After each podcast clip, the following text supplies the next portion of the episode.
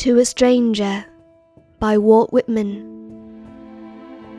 Passing stranger, you do not know how longingly I look upon you. You must be he I was seeking, or she I was seeking. It comes to me as a dream.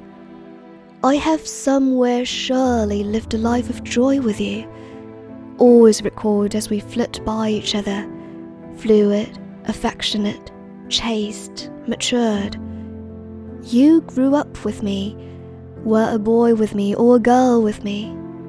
I ate with you and slept with you.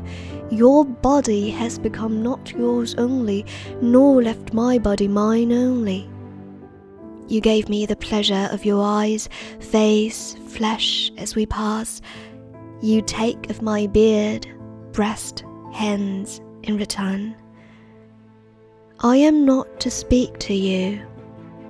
I am to think of you when I sit alone or wake at night alone. I am to wait.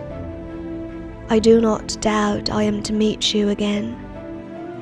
I am to see to it that I do not lose you.